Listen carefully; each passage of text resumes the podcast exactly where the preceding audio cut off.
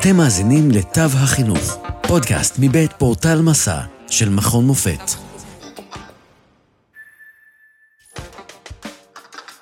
שלום לכולם, אני דוקטור אבי גרפינקל, העורך הראשי של פורטל מסע מבית מכון מופת.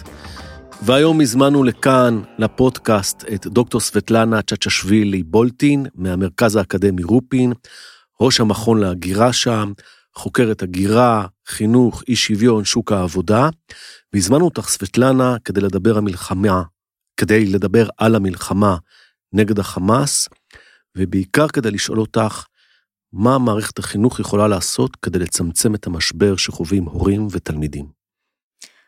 תודה רבה לך, אבי, על ההזמנה. התשובה פשוטה וברורה, לשמור על השגרה. תפקידה של מערכת החינוך לשמור על השגרה. זה כן טוב להורים, וזה כן חשוב מאוד לילדים. אחד הדברים החשובים ביותר בתקופת המשבר, במיוחד בתקופת המשבר, לפעול על פי ידע אקדמי ולא על בסיס האינטואיציות, כי אז אפשר גם להזיק. מה עוד אפשר לעשות? חשוב מאוד להנגיש את המידע לא רק מבחינה לשונית לתרגם, אלא חשוב גם להנגיש את המידע מבחינה תרבותית. כמו שאנחנו יודעים, יצרו חדשות לילדים בתקופה הזו, אבל אך ורק לצערי בעברית. מוקדים להורים, מה ואיך לומר לילדים בשלבים הראשונים היו אך ורק בשפה עברית. עם הזמן משרד הקליטה התחיל לתרגם את המסרים ולשים דגש על תרבות, הנגשה תרבותית. ואם אפשר לספר את האנקדוטה, אם אתה יודע, באשקלון חלק מהאוכלוסייה לא רצתה להתפנות, למרות שבאשקלון היו נפילות רבות. ואז כשמגיע לבן אדם מבוגר, דובר רוסית, בן 80, ילדונת, בשבילו ילדונת, בת 20, חיילת, ומסבירה לו שצריך להתפנות. האם אנחנו מופתעים שהוא אומר, גם אם אומרת ברוסית, האם אנחנו מופתעים שהוא אומר לא מעוניין, לא רוצה? צריך לדעת את הקודים תרבותיים, כמו שראינו את החשיבות הקודים תרבותיים בתקופת הקורונה בחברה החרדית. אנחנו יכולים לתת את הדוגמה של המלונות בים המלח, נכון? שיש שם הרבה מפונים. אנחנו יכולים, אכן, אני מסכימה, אנחנו יכולים לתת דוגמה בים המלח, אנחנו יכולים גם לתת דוגמאות באילת, ראיתי לפני כשבועיים בים המלח, במל, במלון שהקימו, בו הקימו את בית הספר למפונים, ואחד הדברים הטובים ומרכזיים והחשובים שנעשו בבית מלון. דרך אגב, בהקשר הזה, המפונים עצמם, הם גם הופכים להיות מורים, כי חלק מהמפונים הם היו גם קודם מורים, וזה חשוב מאוד, המשך השגרה. לחזור לעבודה אם אתה יכול, לחזור לתפקוד רגיל עד כמה שזה מתאפשר. השגרה הן בקרב ההורים, עבודה, הדברים הכי בסיסיים הם קריטיים. ודרך אגב, אם אתה אולי ראית, שאחד הדברים החשובים היא עצמאות. ואם ראית שהדברים שירכשו למשל במלון, אה, מכונות כביסה. למה? כדי לא ליצור תלות של המפונים במערכת. ודרך אגב, התלות, לתלות יש השפעות מאוד שליליות, ולכן ראינו שרכשו את המכונת כביסה כדי שמפונים בעצמם יוכלו לכבס, וראינו את התגובות עד כמה זה חשוב. וזה דרך אגב, זה לא משהו ייחודי בישראל, אנחנו ראינו את זה גם, גם במדינות האחרות, שמירה על שגרה ועל עצמאות של המפונים. כן. ופליטים באופן כלל. אז זהו, אנחנו קוראים להם פה עכשיו בשיחה מפונים, או פליטים, או mm-hmm. פליטים בארצם, אבל הרבה פעמים באקדמיה מכנים את זה עקורים, נכון? עקורים פנימיים, נכון. עקורים פנימיים. אז בואו קודם כל נגדיר, שוב פעם נחזור למושג האקדמיה, עקורים פנימיים זה אנשים שנאלצו לעזוב את הבית מסיבות של סכסוך מזוין או אסונות טבע, אבל הם לא עברו את הגבול בינלאומי, ולכן אנחנו מדברים על עקורים פנימיים. כיום בעולם מספר העקורים פנימיים בערך כ-70 מיליון. כשאנחנו מדברים על הפליטים, צריך לשים לב שכמעט אותו דבר, אבל מה ההבדל? הם עברו את הגבול הבינלאומי. ברור, ובארץ על כמה אנשים אנחנו מדברים בערך? שאלה מעולה, כי לצערי הרב אין אה, בסיס הנתונים שהוא קריטי. המספרים נעים בין 150 אלף עד ל-200 אלף, אנחנו יודעים שיש לנו עקורים פנימיים גם מהדרום וגם מהצפון. חלק החליטו להתפנות כי הם הרגישו לא בטוח, וחלקם פונו, כמו שאמרנו קודם, למנ... למלון או כל מיני אזורים אחרים, ביחד קהילתי. את התחלת לחקור את אה, נושא המלחמה רק בשנתיים האחרונות בערך, נכון? נכון. כפי שאפשר אה, לשמוע וגם לראות משם המשפחה, כשאמרת איך מבטאים, אני לא נולדתי בישראל. אני עליתי לישראל בתחילת השנות ה-90, כל שלושת התארים שלי רכשתי באוניברסיטת תל אביב, ואחד הדברים, אחד הדברים שאני רוצה לומר שהפלישה של רוסיה לאוקראינה הפתיעה את מרביתנו. אבל מה שהפתיע אותי במיוחד, את התגובתי למלחמת רוסיה-אוקראינה. התגובה הרגשית, נפשית, כי אני פה נמצאת יותר משלושה עשורים. ובמהלך השלושה עשורים ראיתי רק אה, שלוש פעמים באוקראינה. ואז התחלתי לחקור את הנושא, מה הסיבות לכך. מהספרות אנחנו יודעים שלמלחמה יש אה, השלכות לא רק באופן ישיר מי שנמצא במלחמה, אלא גם למעגלים המורחבים. כן. אגב, את מאוקראינה או מרוסיה? אני מאוקראינה, אני ילידת עיר חרקיב, חרקוב, זה תלוי במבטאים באוקראינית, אני דוברת אוקראינית ואני דוברת רוסית, ברור, מאוקראינה. עכשיו, אחד הדברים שאני רוצה לציין, שכשטיל נופל, כשטיל נופל בקייב או בחרקיב, כי אולי עכשיו לצערי הרב יודעים איפה נמצא העיר הזו, רסיסי הטיל נשמעים היטב באשדוד, בנתניה, בבאר שבע.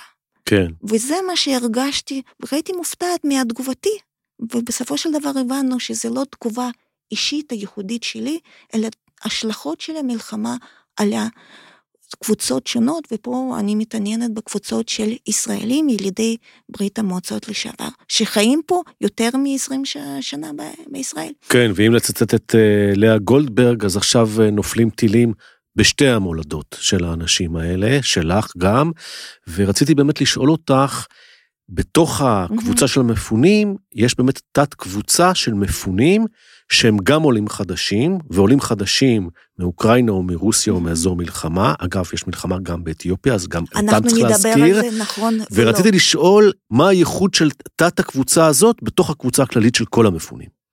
בדיוק לאור כך אנחנו, אנחנו דוקטור אביטל מכהן, מהקריה האקדמית אונו, ואני, כתבנו מסמך, שאחד המסמכים ש, ש, בתחום של, של פליטים בארצם, שהם עולים נוכח מלחמת, אה, מלחמה בישראל. וכפי שאמרת, שבשנתיים האחרונות, בערך כ-84 אחוז שעלו לישראל ואני כרגע מדברת על עולים, כלומר אלה שקיבלו את הסטטוס והזכות לעלייה, הם עלו ממדינות, או שבמדינה בה מתקיימת מלחמה, דוגמה רוסיה, דוגמה דרך אגב אתיופיה זה בתקופות, או דרך אגב בהודו, או המדינה שלהם מעורבת במלחמה, 84 אחוז. וכשאנחנו מדברים על המספרים, דרך אגב, בערך בשנתיים האחרונות עלו לישראל יותר מ-100 אלף עולים.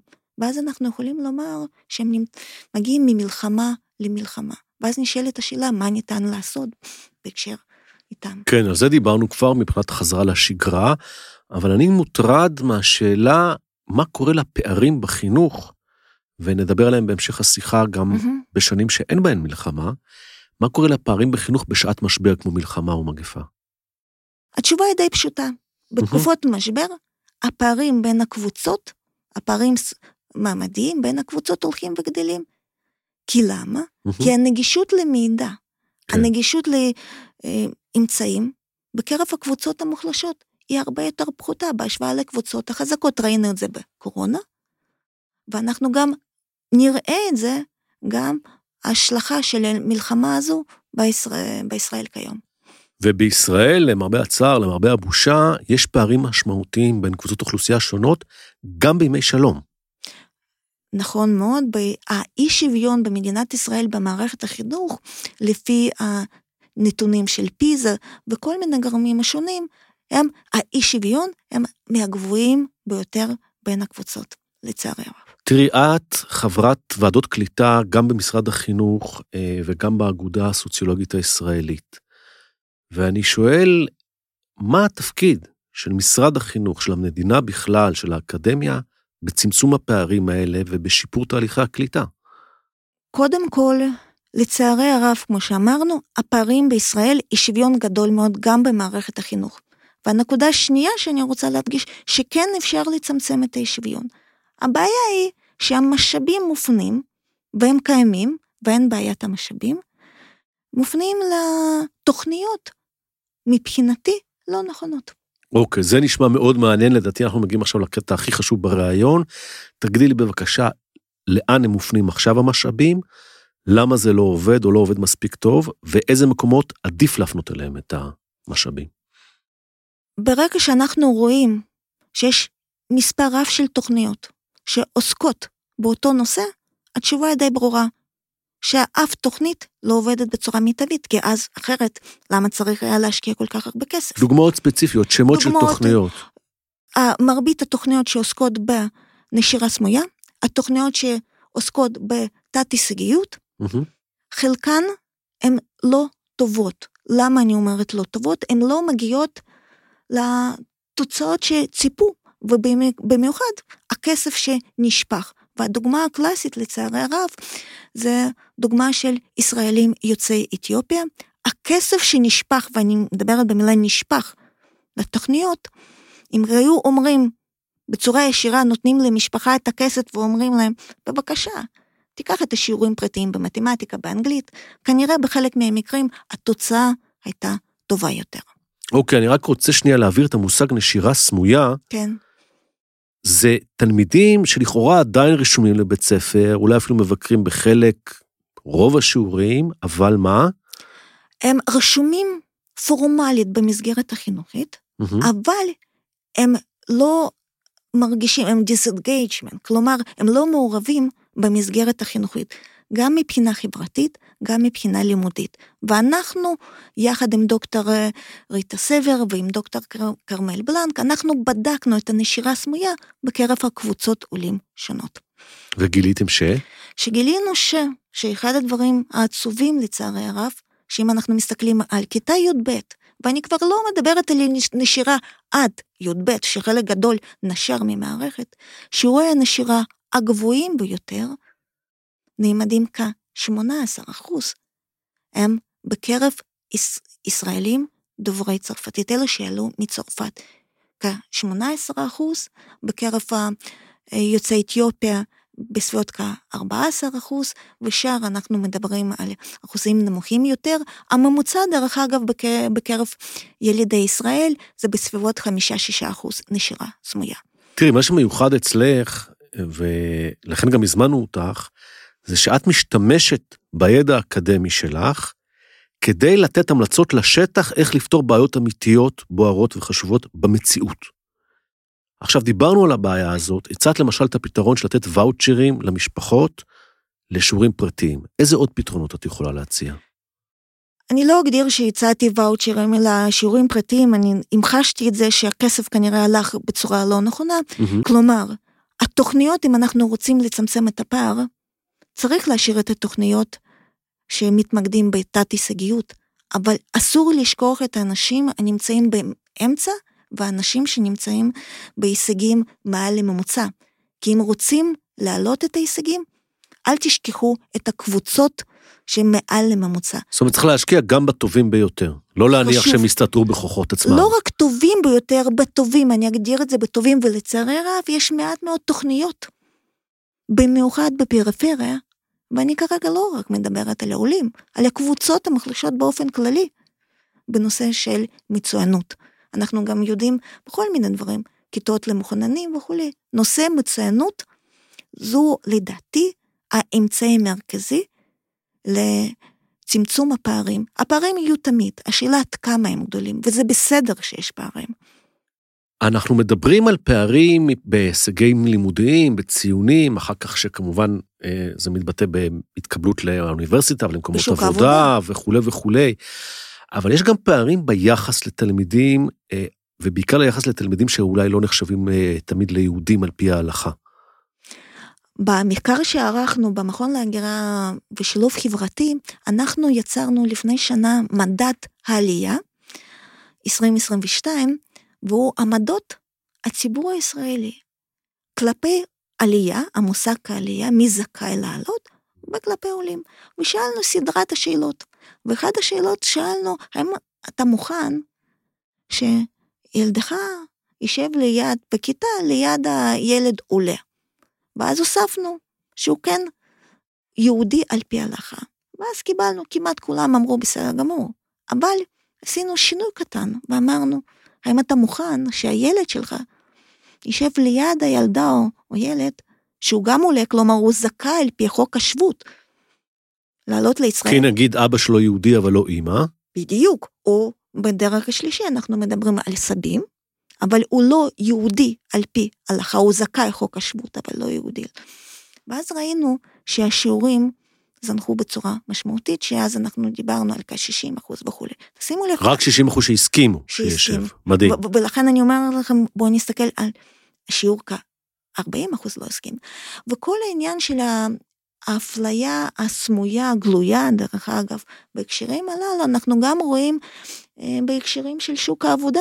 עד כמה אתה מוכן, למשל, עד כמה אתה מוכן שהמטפלת או מטפל יהיה עולה חדש, אז פה מטפל סיעודי, אז פה אנחנו מרגישים לטפל זה בסדר גמור, אני מוכן, לא חשוב לי, אבל כשאנחנו הולכים ומתמקדים ומדברים, למשל, האם אתה מוכן שהבוס שלך יהיה המנהל שלך, שהבוס שלך יהיה עולה חדש, שגם עונה על כל הדרישות וכולי, אז פה אנחנו רואים את האחוזים לגמרי שונים שמסכימים על כך, רק כ-50 אחוז. עשינו גם, דרך אגב, הקבוצות שונות, עולים מצרפת, עולים מאתיופיה, עולים ממדינות פוסט-סובייטיות וכולי, אבל הסיפור הוא שיש תקרת זכוכית לקבוצות עולים, ובמילים אחרות, זה פשוט אפליה.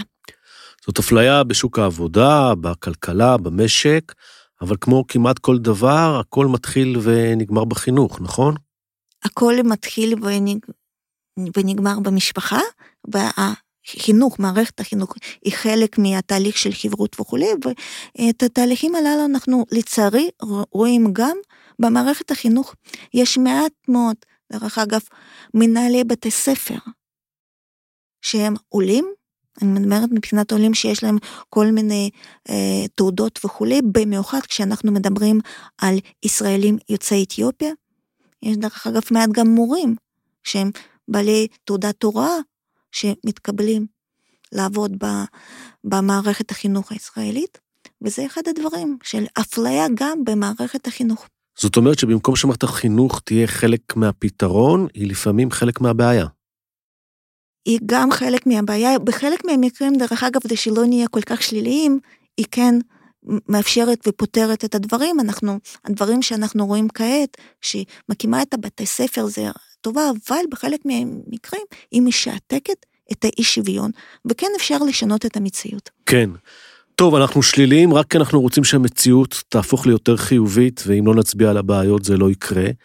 אז עשינו את זה עכשיו בעזרתך, אה, ולא הסתפקנו בהצבעה על הבעיות, אלא גם הצענו כמה פתרונות.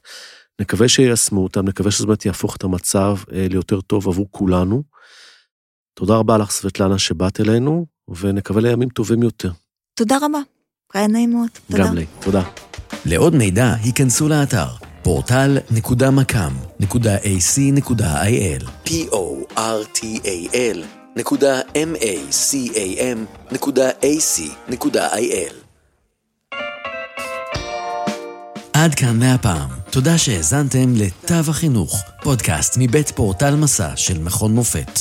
פרקים נוספים תוכלו למצוא בפורטל מסע, או באפליקציית הפודקאסט האהובה עליכם. אתם מוזמנים לשלוח לנו תגובות, רעיונות, לשתף עם אחרים ולעשות מנוי לפודקאסט תו החינוך. נשתמע בפרק הבא.